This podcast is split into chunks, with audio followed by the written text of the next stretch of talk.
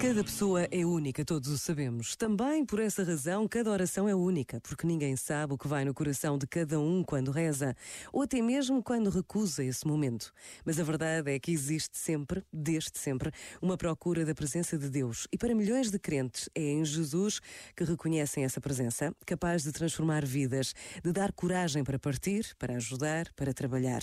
Por vezes, basta a pausa de um minuto para nos interrogarmos sobre a presença de Deus no mundo. Pensa nisto e boa noite. Este momento está disponível em podcast no site e na app.